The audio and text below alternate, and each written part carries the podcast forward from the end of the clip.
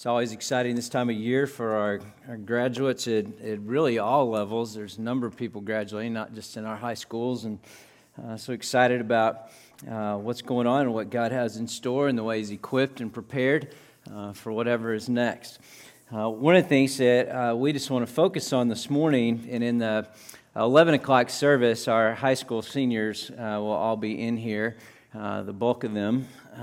but I want to speak this morning to them. Uh, but something that I learned a long time ago in preaching that was helpful to me on days like this uh, is that if we speak, speak to a particular group of people, uh, no matter what area of life you're in, you'll end up applying it for yourself.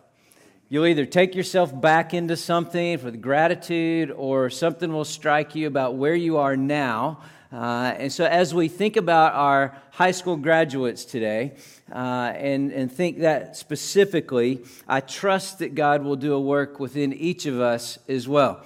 Uh, and just a reminder that when we come to worship, we're not necessarily coming so that we can figure out and get something. We're coming to worship God, to love Him with all of our heart and soul and mind, uh, and to end it on Him. Uh, and then things will overflow out of that. Uh, but in our teaching, in our singing, our praying, and everything, we want to give to God this morning the glory that He deserves.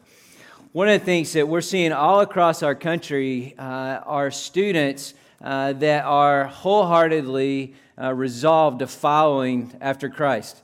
Uh, we're seeing it on every campus. We're seeing it uh, all across the land. I've mentioned multiple times we were with 60,000 18 to 25 year olds that gathered in Atlanta, Georgia, a few months ago to worship God. They didn't just drift there, they just didn't walk by somewhere in Atlanta and say, hey, I think I'll go check that out. They on purpose went to be with 60,000 of their friends to worship God.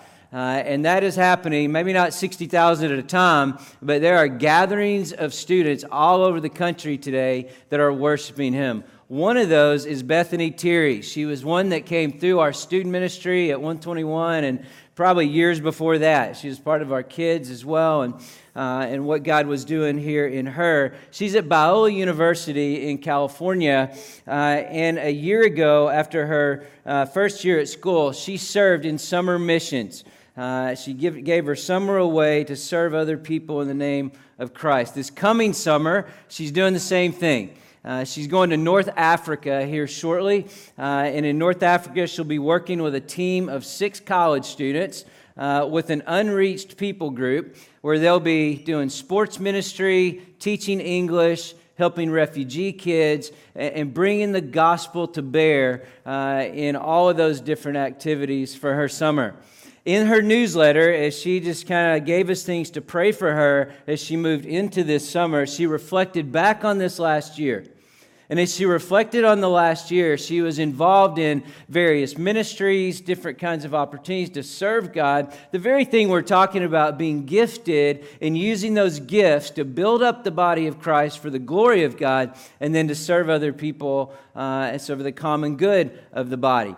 Uh, and as she was doing that, just before a missions conference she wrote, uh, she got sick. Uh, and it shut her down for a little bit. And she realized that why she got sick is because she'd been going at such a fast pace, even in ministry, even in trying to serve God. And she said she discovered the Sabbath this semester. The Sabbath is a ceasing from normal activity. And in Scripture, we would understand the Sabbath to be a 24 hour period of time where we cease from all of our normal work. Whatever normal activity is, there's a ceasing for a 24 hour period of time. She said the Sabbath, now this is a sophomore in college, the Sabbath has now become her favorite day of the week. And she wrote at the end of it, she said, I've discovered that rest is actually worship. Calvin Miller wrote years ago in a book called The Table of Inwardness that in retreat, there's advancement. Sometimes we think, even in Christian ministry, that to never break is actually a good thing. The reality is, we advance when we rest. I love what God is doing in this student as she prepares to go out to North Africa to serve Jesus Christ with the giftings that God has given her. If you turn in your Bibles to Exodus chapter 35, we'll be in verses 20 and following into chapter 36 uh, and looking at a few ideas here to encourage our students and candidly for us to be encouraged today. As you're turning to Exodus, it's in the very front part of your Bible. If you're new to this whole thing, it'd be the very front. If you have a Bible with you, we'll also have the scripture on the screen in just a few minutes to track along uh, as well. We want to always tether ourselves to God's Word. Uh, and anchor ourselves to Him uh, in the way He's made Himself known to us, and today that's where we'll find ourselves. As you're doing that, quick reminder as we think about 2022, the word that God has given us for the year is the word outside. And by that, we're challenging ourselves before God to ask Him, what would He have us to do that's outside of our comfort zone? Something that would cause us to lean on the Spirit of God, something we can't do on our own. Uh, and it's been exciting to hear different people stepping out in ways uh, that's outside their comfort zone. Using your gift that God has given you, discovering that gift to use in the body of Christ might be the way that you step outside uh, in this season. It could be that this coming week at Main Street Days, where we have the opportunity to serve in downtown Grapevine, that it would be outside your comfort zone to serve in a place with thousands of people milling around in the streets. If you have any interest in serving that way, uh, please let us know. Uh, and we'd love for you to be able to. Uh, and then, uh, not only are we thinking outside our comfort zone, we're thinking 121 outdoors. What, what would it look like if we had small groups of people do the thing that we love to do outdoors with a group of people, some who don't know Christ, some who are stagnant, some who know Christ, and, and to do that thing we love to do, and then carve out uh, intentional ways that we encounter God in that space. We have two trips coming up. If you have an interest, a guys trip uh, down the Buffalo River in Arkansas, canoe trip in early June. Uh, if you have an interest in that, Eric Estes is leading it. Uh, and then we have another family that's leading a family camping trip uh, in a couple of weeks. So if you have an interest in that, we've had multiple people jump on uh, with that one. Great way to meet new people, great way to be encountered uh, by God Himself. Um, so when we think about the outside, outside our comfort zones, I think for a lot of us, just actually using our gifts would get us outside of our comfort zone. It would get us inside of what God's design is, but it might take us outside our own comfort zone a little bit. In 1 Corinthians 12, we've looked at the body of Christ. It's a, it's a metaphor that, that Paul gives us to think about the church. And he, he talks about us as a body, and, and he defines different ways that the body is healthy and unhealthy. And we're healthy when we weep together and when we rejoice together. Today's a day to rejoice. And we want to rejoice together today. A healthy body of believers rejoices at those things that we can celebrate. And then we weep where there's grief and where there's hurt and where there's challenge. That's a healthy body. A healthy body also uses the gifts that's been given. And we looked at a number of those gifts so far. And one of the things I'm so proud of our students and the way that our ministries function at 121 if we don't wait till we're adults to start using our giftings, our children are using their giftings right now in 121 Kids. We have teenagers that have been using teaching gifts to teach preschoolers and children over the years. We have teenagers that have used gifts of hospitality, gifts of leadership, gifts of encouragement.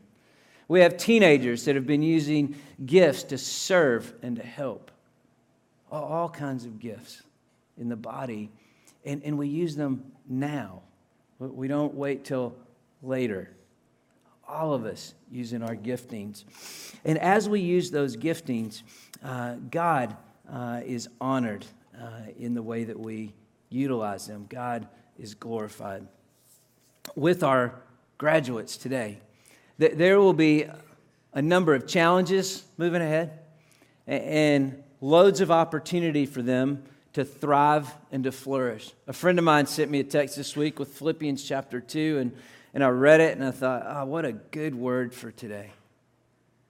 And in Philippians 2, Paul writes, he says, Don't complain, but rather shine bright in the midst of a crooked and perverse generation. See, we're not the first ones to live in the midst of a crooked and perverse generation. Paul was writing to believers who were living in the midst of a crooked and perverse generation. And his words were not to complain about it, but instead shine bright in the midst of it. And, and I love that our students are shining bright uh, in the midst of a challenging uh, generation that's uh, chasing after things other than God Himself. I want to say thank you this morning on their behalf uh, for so many that have surrounded them and loved them over the years. For many of our graduates today, they'll have been here since they were preschoolers. Uh, it's a lot of fun being in a church the age we are uh, because now we're seeing people uh, that have come all the way through. Uh, and so this isn't just about Jermaine and Courtney's work over the last few years. It's about Pam and all the life group leaders that were serving in creation land and formatively shaping the minds of our kids and helping our parents in that way. It's about 121 kids and Diana and all the life group leaders in there and the camps and the mission opportunities and the, uh, the word being taught and those leading them on stage and, and creatively telling the stories from Scripture. It's about every life group leader and every person that served a meal to our students and hosted in a home. And, and it's about Jermaine and Courtney and the leadership they've given to our students. They've been surrounded, as Ben Stewart at Breakaway in Texas A&M said several years ago, by a ring of counselors. Parents, life group leaders, people on our staff, coaches in their schools, teachers, administrators in their schools, other parents, people have mentored. There are so many different adults that have poured into the lives of our kids. And our hope is that over time that they latch on to two or three of those uh, that have really impacted and they stay in touch with and have them to lean on uh, as they continue on into this next season of time. Uh, and so I want us to think this morning uh, out of Exodus uh, for our kids, and a renewal maybe in our own hearts today, that we would be resolved to follow after God's heart. Resolved to follow after God's heart. Jonathan Edwards, one of the brightest minds in the Christian faith over the centuries, uh, when he was a young man, set out several resolutions he said, I'm resolved to do this. I mean, it's a, it's a, uh, it's a pretty strong list. But I, what I love about what he did, he said, I'm resolved to this. And, and my challenge for our students today, as they've been challenged throughout, and for us as a whole, is that we would be resolved to follow God's heart. Now, there are a number of phrases that sound really nice that are in our culture, and candidly, the Christian culture starts picking up on those phrases, and they're secular phrases. They have nothing to do with God. And there's a number of those sitting out there. Be your best self. That would be one of those. Uh, that's not a good one to latch onto. I personally don't want to be my best self. If I was my best self, it's still awful. What I want to be is the best design of God that He wants me to be. And God is the one who's shaping me. I want Him to shape me into who He wants me to be. I don't want to be my best self, the best version of myself. Those are very secular phrases that we latch onto. Work life balance is another one of those that we've grabbed onto. We love the idea of work life balance. It's not a Christian idea. Uh, it's a Jesus centeredness we want to be about. And, and that will bring about a centeredness, and then we just go with how He leads us. And by the way, work life balance means how can I work less today? Uh, when the scripture says we work six days, take one off. I'm not sure how we put those two things together. Uh, and so we think about those kind of phrases, and then we think about phrases like this just follow your heart. Bad idea. Bad idea. So I want us to think about today to be resolved to follow God's heart. To follow God's heart. That's where the greatest joy is. That's where the greatest pleasure is, is following God's heart. So let's look at that in three parts. The first is to have a willing heart. Uh, when we Just give a little context here in Exodus in chapter uh, 35 prior to this. Uh, God has rescued his people Israel uh, out of slavery from Egypt. Uh, and he's brought them to a place where he's establishing them now as his people.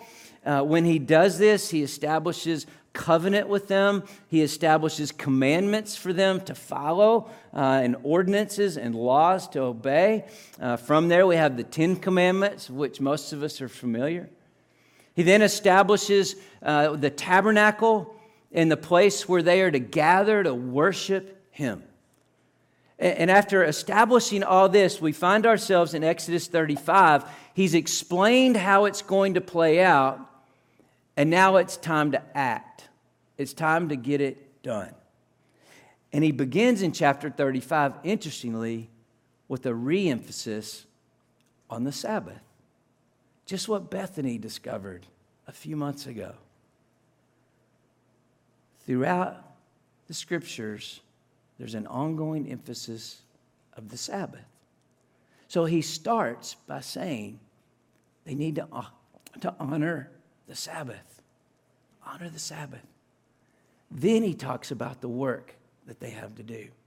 So it's setting aside this day to honor him, and then it's the work established. In verses 20 through 22 of chapter 35, says, Then all the congregation of the sons of Israel departed from Moses' presence. Everyone whose heart stirred him and everyone whose spirit moved him came and brought the Lord's contribution for the work of the tent of meeting and for all its service and for the holy garments. Then all whose hearts moved them, both men and women, came and brought brooches and earrings and signet rings and bracelets, all articles of gold. So did every man who presented an offering of gold to the Lord. So, what, what we have here is God has set his design.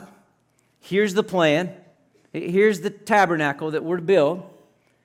And then he's placing it on the hearts of the people to have a willing heart, a stirred heart to bring what's necessary to build the tabernacle. And as he does that, I think it's notable that he said that those with a willing heart, those who are stirred. I don't see God here forcing anything to happen, forcing anyone to participate. It's everyone whose heart is stirred and everyone whose heart is moved and who has a willing heart. Those are the ones who will bring what's necessary to build the tabernacle. In 35, verse 5, take from among you a contribution to the Lord. Whoever is of a willing heart, let him bring it as the Lord's contribution gold, silver, and bronze. So, in two parts of, of chapter 35, it's a stirred heart, it's a willing heart, it's a moved heart that brings what's necessary, that, that's radically giving. Now, how does this play out? Well, we see it play out in chapter 36, verse 7. For the material they had was sufficient and more than enough for all the work to perform it. There was more than enough. They had so much coming that Moses actually had to tell them to quit giving. Now, wouldn't you love it if you showed up one Sunday and, and we just said, hey, we don't need you more. Stop giving. That's not today, maybe in the future. But in this moment, for the tabernacle, there's more than enough. There were more than enough willing hearts that were stirred to give. I think there's interesting principles that flow out of this for us. They had just been enslaved, just delivered. What did they even have to offer? They had to offer the plunder that they took from the Egyptians when they fled Egypt. It wasn't even theirs. Now, are you willing to give what's not even yours? I've been reminded the last couple weeks that our house is not ours. I think it belongs to Atmos Energy or the electric company or the water. They've put flags all in our yard. They've painted our street. They've painted our yard. Nobody asked. Nobody told us what they were doing. They're just doing it. I'm thinking, who owns the house, me or you? Apparently, not me.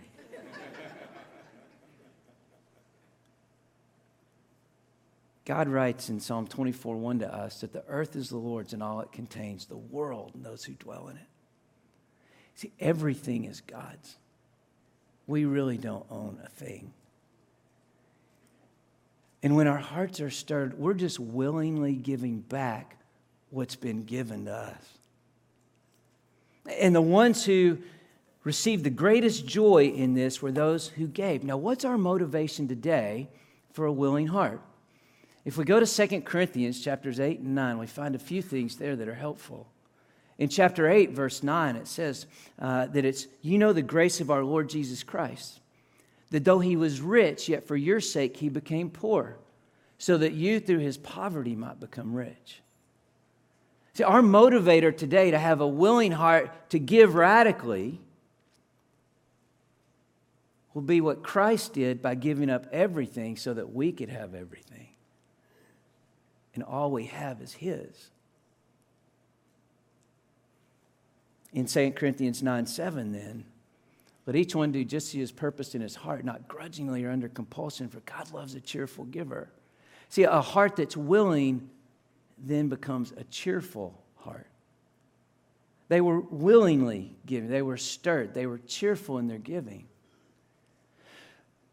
But to even get to a place of being a radical giver and being radically generous and have a heart that wants to give, Paul writes in 2 Corinthians 8 5 and said, First, they gave themselves to the Lord, and then they gave.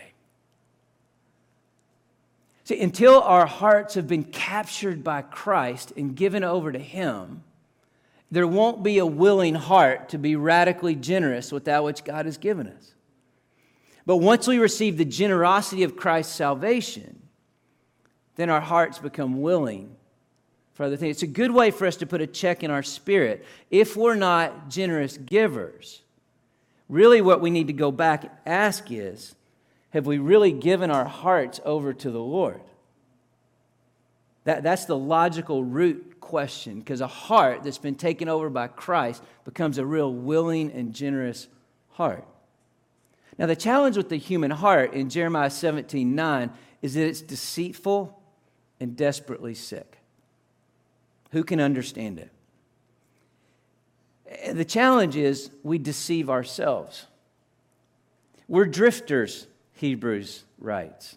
Be careful that we don't drift. Be careful, in the writer of Hebrews says, that your heart doesn't become hardened. John Calvin describes it this way he says, Our heart is an idol making factory. We so easily make idols, we don't even know we've done it sometimes. We make idols usually of good things. We can make idols of our kids where they become the center. When the reality is, first, God is the center. If you're married, secondly, your spouse, then the kids.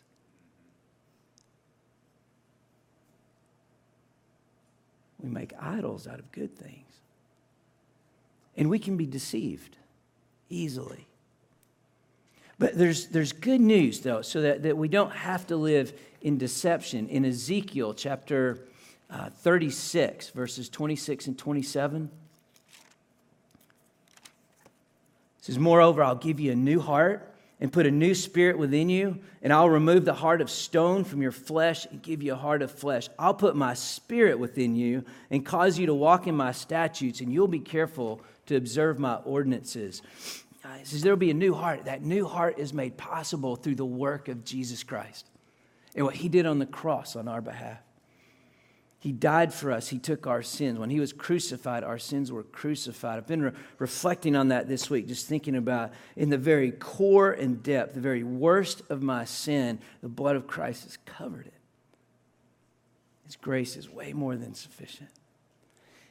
God was satisfied with what happened on the cross, and He raised Him from the dead. We too can be risen from dead hearts to alive hearts. This is absolutely crucial that we receive and have a genuine relationship with Jesus. In a youth ministry professor that I asked years ago about what determines those who follow Christ well through college and beyond. And one of the things he said is that they have a real relationship with Jesus. See, we could grow up inside of Pam's ministry and inside of Diana's ministry and inside of Jermaine and, and Courtney's ministry. We could be in a private Christian school. We could be homeschooled. We could be public schooled and have influential Christian people in our lives in the public school. We can have all of that. We can go to the camps. We can do the mission trips. We can show up every Wednesday. We can be in the small groups and somehow still miss Jesus. And if we think, what a bummer for our students, we can do the same. We can show up every week. We can mindlessly come in here. We can do the thing we're supposed to do. We can serve because we're supposed to serve. We can be in a small group because they say we're supposed to be in a small group, and we can miss Jesus absolutely crucial is knowing Jesus. That's our prayers, that, that we know Jesus. Joseph is a young man that is a senior from San Antonio at the college where he goes. He's a leader in his campus ministry. And when he showed up on that campus as a freshman four years ago, he did not know Jesus in the way we just described. As a freshman, he encountered Christ and God changed his life. We so often hear about how kids go off the rails at college. I want to tell you about kids who come to Christ at college. And Joseph, this young man, came to Christ, and over the last three years, he's had the opportunity. God's allowed him to be a part of five other students coming to Christ.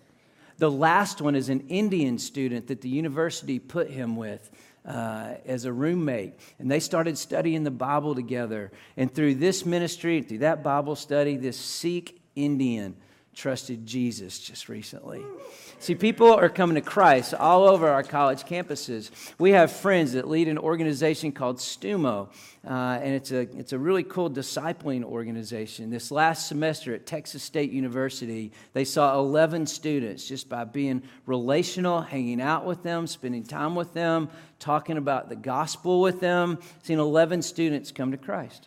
One of them was a young lady who was reluctant. She had an overwhelming freshman year, and, uh, and she was just trying to sort through all that happened to her in her freshman year of college. As they discipled her, and she was reluctant to surrender and give herself to Jesus. Finally, she wrote down for herself the things that she was afraid. She didn't want to give up some things. So she wrote out the things that she was afraid she was going to lose. And then she wrote out the benefits of what it meant to be a follower of Jesus. And when she wrote that out and she saw it, she was willing to give up everything and go 100% in on Jesus. See, I think what she's doing is what a lot of people do. I think we're afraid that we're going to have to give up something we really like to follow Jesus. And as I was reminded the other day, there's no middle ground with the gospel. Jesus is looking for all in. He's not looking for partial in and then I want to kind of do my thing for a while. Jesus is looking for deny ourselves, take up our cross, follow him. That's what Jesus is after. And I love that on our college campuses that we're seeing students coming to faith again and again. How do we maintain that ongoing relationship uh, with Jesus, there's a few things I would encourage our students on. They're already doing, and I would encourage us on. In Proverbs 4:23, it says, "Watch over your heart with all diligence, for from it flow the springs of life." Watch over your heart. Your, your heart. You have Christ now. Watch over it. Be resolved. Guard your heart. Guard your heart that you're not a drifter, that it doesn't grow hard, that it's not deceived. How do we do that? We do that by maintaining a, an ongoing, intimate relationship with Jesus. It's carving out space to be alone with Him and enjoy Him and delight in Him and His Word, prayer. It's Proverbs 13 20. He who walks with wise men will be wise, but the companion of fools suffers harm. It's being with community, with other people who are following Jesus. Who's the foolish person, the scripture says? It's the one who says there is no God. And I would add to that the foolish person is the one who says they're a follower of Jesus, but they're not really following him. So we pray that our students will actively pursue community as soon as they move to whatever's next for them. That they'll find peers, that they'll actively seek mentors, that they'll get involved in ministries, that they'll find a church. Uh, on most every campus I know, there are churches that are excelling at working with college students. It's just a matter of doing it. Can we cheer on our students? Can we also think about and I think it's a cool way for us to think about our own work. What if our students had such a God mindset that in their textbooks that they're looking for God there? Not just in our Bibles, but look for him in our textbooks. What if I'm in my biology or chemistry class and as I read, I am in awe of God that He could do this kind of detail? What if I was stunned every time I read history and, wor- and watched how God has orchestrated and sovereignly moved through history? What if every time I read my sociology book or my psychology book and thought, wow, that's unbelievable how God made the mind. And that's incredible, the cultures that God has made uh, and the differences in the cultures and the beauty of it. And that one day He's going to gather up every tribe, tongue, and nation as one before Him. What if I saw God in my textbooks and on my computer screen? And what if I saw God through the people that I see and my heart breaks for some and rejoices with others? Oh, we just cheer them on. It's an ongoing relationship with Jesus. Our identity is in Christ. We're rooted in Christ. When we have a willing heart, a changed heart, then we have a willing service that we do. We're talking about being gifted. It comes by being rooted in Christ first. Now we understand we've been given gifts, so we're radically generous and we're radical servants. How did that play out?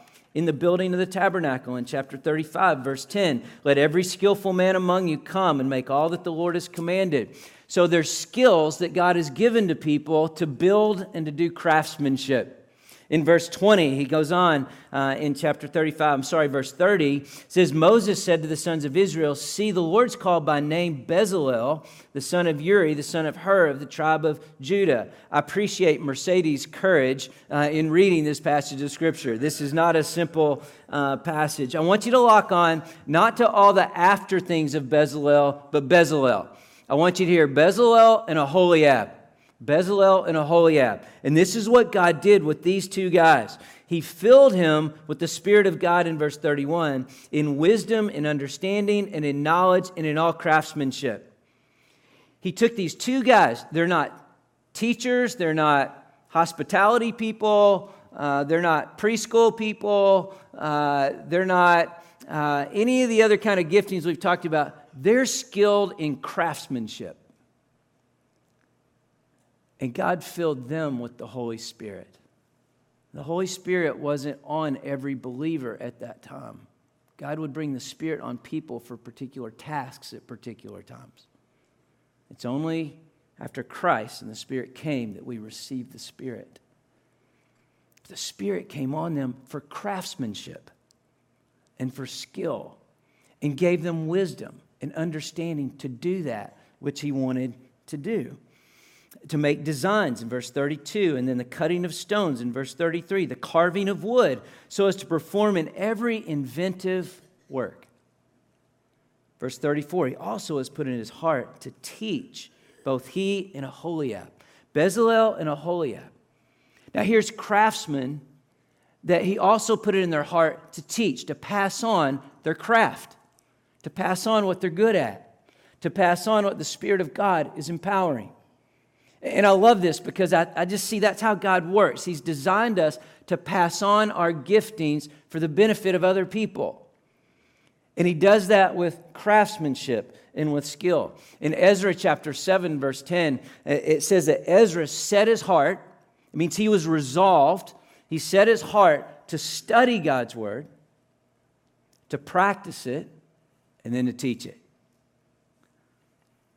on one of our campuses in Texas, a junior college, there's a young lady named Yamil,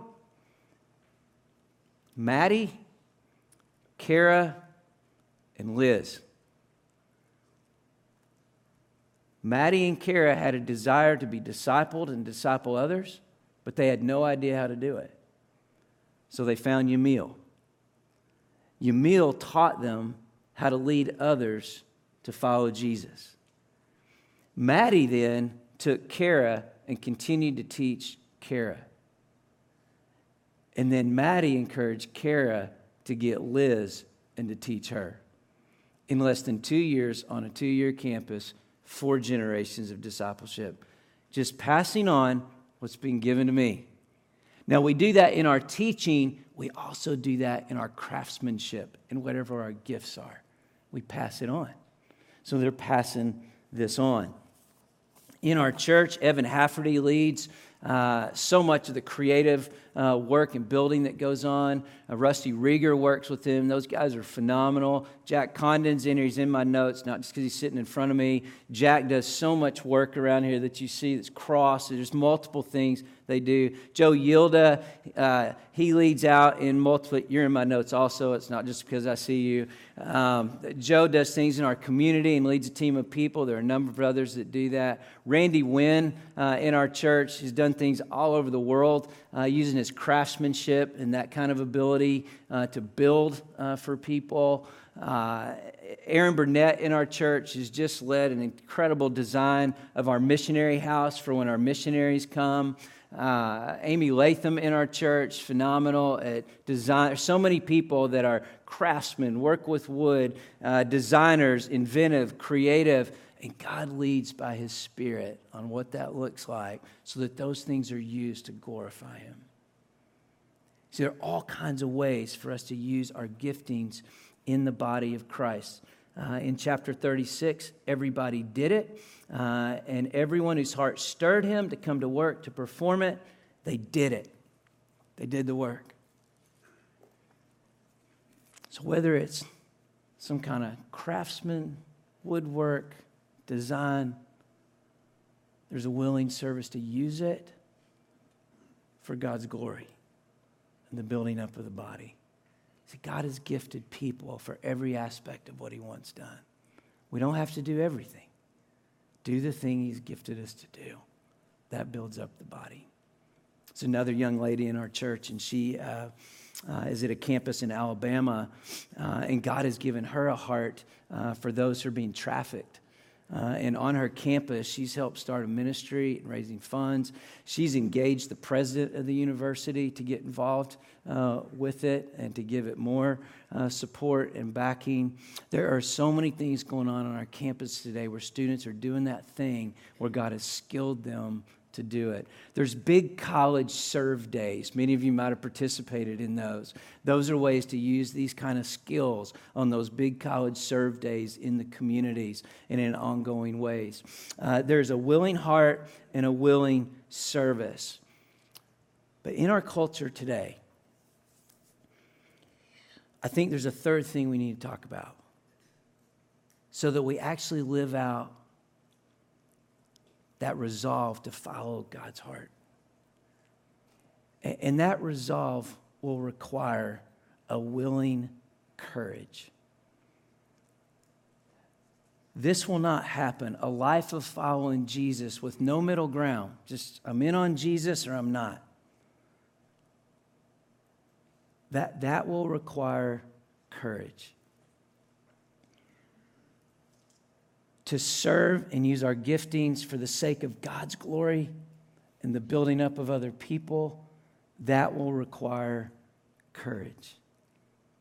I was looking at sports the other day uh, and I saw this picture uh, of Will Levis. He's a quarterback at Penn State for a little bit, and then I think he's at Western Kentucky now. Um, one, his bicep is to be admired. I mean, it's it's impressive weight room work right there. And he's going to need to maintain that for a lifetime. That's the risk people are taking with these tattoos. Uh, because that thing ain't going to fit on a smaller bicep. It's going to need to, so that's great motivation for him for a lifetime uh, to work out. But 2 Chronicles 15 7 is what he tattooed on the inside of his bicep. Uh, and I didn't know that verse. He didn't go with the common ones that we see people do uh, a lot of times. And so I looked that up, uh, and I found it encouraging for what we're thinking about right now. Uh, it says, But you be strong and do not lose courage, for there's reward for your work. A willing heart, least a willing service, and it requires a willing courage to live that out.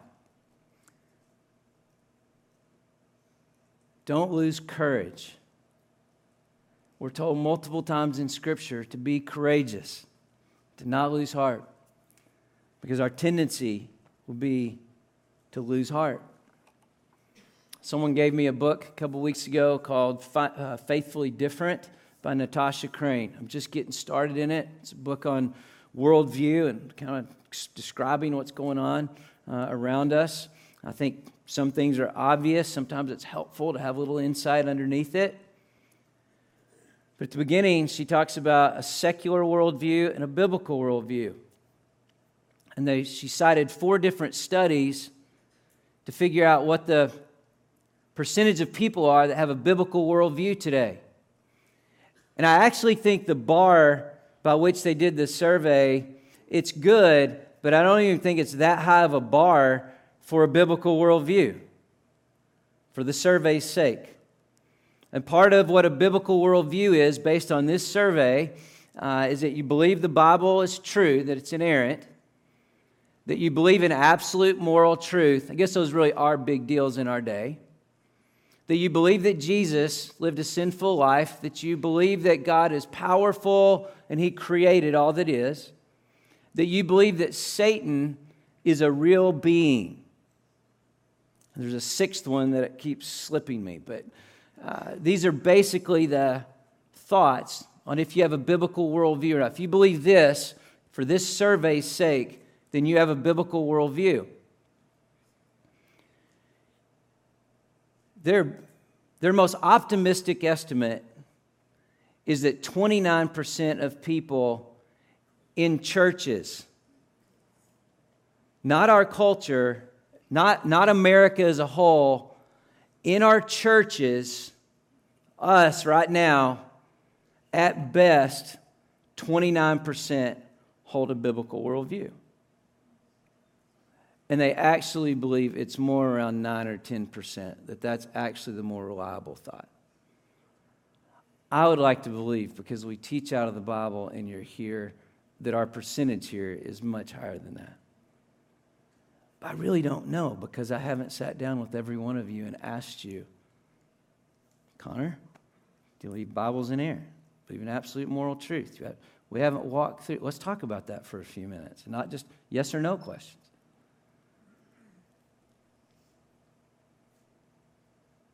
And what she says is, I'm making this point so that you know you're clearly the minority today with a biblical worldview. Now, I think we practically have figured that out. But she says, I'm not talking about you're a minority in the culture. You're a minority in the church if you have a biblical worldview. Now, that could be discouraging. In the midst of all the cultural chaos, to think that even in my church, I'm a minority if I believe the things about God that I say I believe. Which, by the way, a biblical worldview question, I won't go there. That could be discouraging. That could cause us to remove the tattoo. But we don't want to. We can take courage. In my time with the Lord this week, I was reading about David and Goliath in 1 Samuel. And it, it's a familiar story to many of us, um, some it may not be. But David was not yet the second king of Israel. He was a young man, somewhere probably between 15 and 19 years old, like our high school graduates. And he was not on the front lines of the battle. There was this giant Philistine named Goliath that was um, taunting the Israelite army. They were all afraid. Nobody was willing to fight him.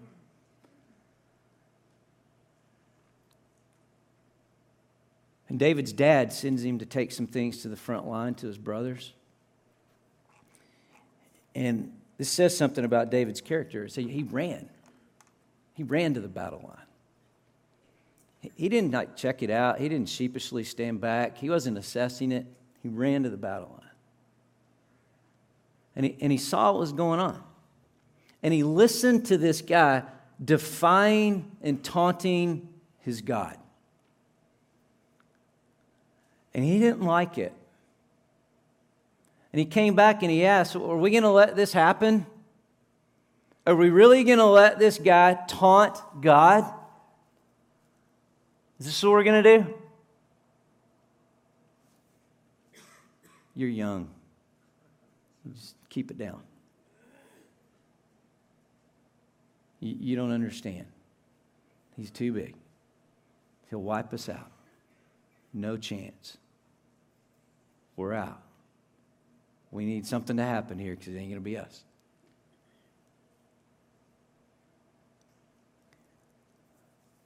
And David said, I'll do it. I'll take him. You can't do that. You're just a youth. Well, I killed the lions and the bears when they tried to get the sheep. The same way God delivered me from them, He'll deliver me from Him. He'll take care of this for me. Okay. Let's put on some big armor on you to make sure you're okay out there. Stuff that doesn't fit. He couldn't really move in that. He said, Yeah, I'm out on this. He took off the armor. Instead, I'll take five stones and a sling. That actually fits me for this battle. He didn't need five. He runs to the battle line. Goliath is like, Really? This is all you got? But at the outset of this story in 1 Samuel 16 7, it says, God's not looking at the outward appearance, He's looking at the heart. And He knows the heart of David.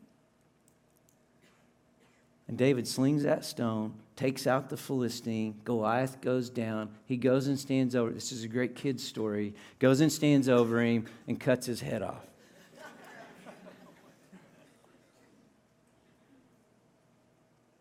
That's really not the part of the story I want you to grab. None of what I just said. One young man had the courage to not allow his God to be defied. You know what happened next? This is what I want us to focus on. The Philistine army fled. Guess who all of a sudden got excited and got in the battle? The Israelites the ones who are cowering in fear, now stand up and shout and start running down the enemy. And what struck me as I read that this week was it just took one to have courage. And when one had courage, then the masses followed. And there will be times for our students and times for us where we're just the one. And will we stand in courage when it's one? Oh, it's much easier when we have a group. We watch that out in settings, right? When people are in a group, they're really bold. But peel them off by themselves. And is there that same boldness and that same courage? And if we're going to follow Christ in the day and time in which we live, then we need to have a lot of ones that will not shrink back, that will not waver, that will have courage that will hear 1 Timothy 4:12, let no one look down on your youth, but rather in your speech, your conduct, your faith, your love, your purity, show yourself to be an example to all who believe. Lead us. Be the one. In the meantime, let's do the same. Lead with courage from a heart that's been captivated by Christ and that will serve radically, generously, no matter how menial the task, that we serve like Jesus. A willing heart, a willing service, a willing courage. The resolve today is to follow God's heart. Let's pray together. Father, thank you for uh, just the, the power and strength of your word today. I love, God, the picture of uh, what you did uh, in the building of your tabernacle, the establishing of your people that you stirred hearts, willing hearts, and, uh, and God, that you gave people skills and you brought people along with them. And, and Father, I thank you that uh, in the same way in our church body, that there are so many uh, that have willing hearts to follow after you, to serve you, to love you. And, and God, I thank you that you've captivated us by what you've done on the cross and the power of the resurrection. And, and God, that you've stirred our hearts for a love for you, God. And Father, I pray that uh, just as Paul wrote to the Corinthians, that, uh, that our hearts would be first given to you. And then, God, when you totally have hold of our hearts, I pray, God, that, that we might follow you wholeheartedly, devotedly, that we'd be the one, that we'd be the Davids with courage, that we'd be the Esthers with courage, that we'd be the Ruths with courage, that we would be uh, the people of God who love you and who will serve you and follow you no matter what. Whether I have anybody around me on my campus or not on my campus, whether anybody in my work or not in my work today, I'm going to follow you. And nobody's going to taunt you, nobody's going to defy you. You're the God of the, of the armies of Israel, you're the God uh, of all creation. Everything is yours, and we're going to worship you, we're going to follow you. You can do whatever you want to us, but we're not going to bow down to anything else. Our heart is yours, God. I pray that you'd put a fresh resolve in us today to, to follow you wholeheartedly. And apart from you stirring our hearts, God, we're not even capable of that. So I pray, would you stir our hearts afresh? Would you stir our thinking? Would you stir our emotions? Would you stir our actions? Everything, God, for you today. And I pray, Lord, that we'll not be middle ground, that we'll be all in, 100% like that Texas State student that looked at it and said, I'm in. I'm willing to give up everything that I think is a benefit over here to follow you, Jesus. And, and God, I pray you use her to lead so many others. And thank you, God, for so many like Bethany that are, that are going overseas this summer uh, in serving in missions and have done so in past summers or given their lives lives away on their campuses to, for the sake of other people and the glory of your name, God. And I pray all across our land that you continue to gather up your own on our campuses and that there be ones that have no idea when they enter that campus this fall that they're about to be encountered by you. I pray, God, that our students would be wide open to be the ones who are bringing about those encounters with a boldness and a courage. Thank you for the way they've been equipped. And I pray, God, you'll help us to know how to continue uh, to walk with them.